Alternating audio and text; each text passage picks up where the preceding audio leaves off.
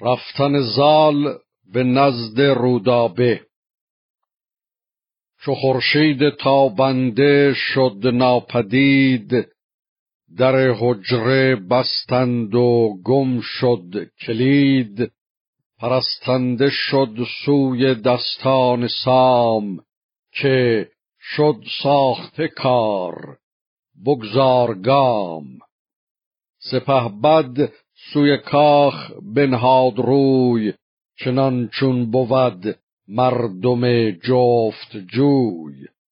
برآمد سیه چشم گلرخ به بام، چو سرو سهی بر سرش ماه تام.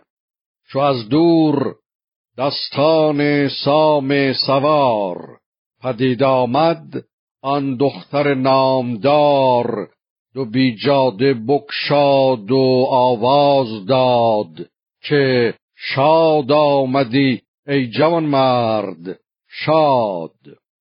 درود جهان آفرین بر تو باد، خم چرخ گردان زمین بر تو باد. پرستنده خرم دل و شاد باد، چنانی سراپای کو کرد یاد. پیاده بدین سان ز پرده سرای، برنجیدت این خسروانی دو پای. سپهبد که از آن گونه آوا شنید، نگه کرد و خورشید رخ را بدید. شده بام از او گوهر تابناک، به جای گلش سرخ یاقوت خاک. چنین داد پاسخ که ای ماه چهر، درودت ز من آفرین از سپهر.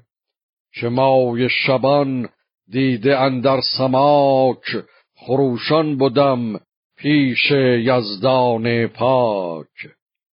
همی خواستم تا خدای جهان، نماید به من رویت اندر نهان.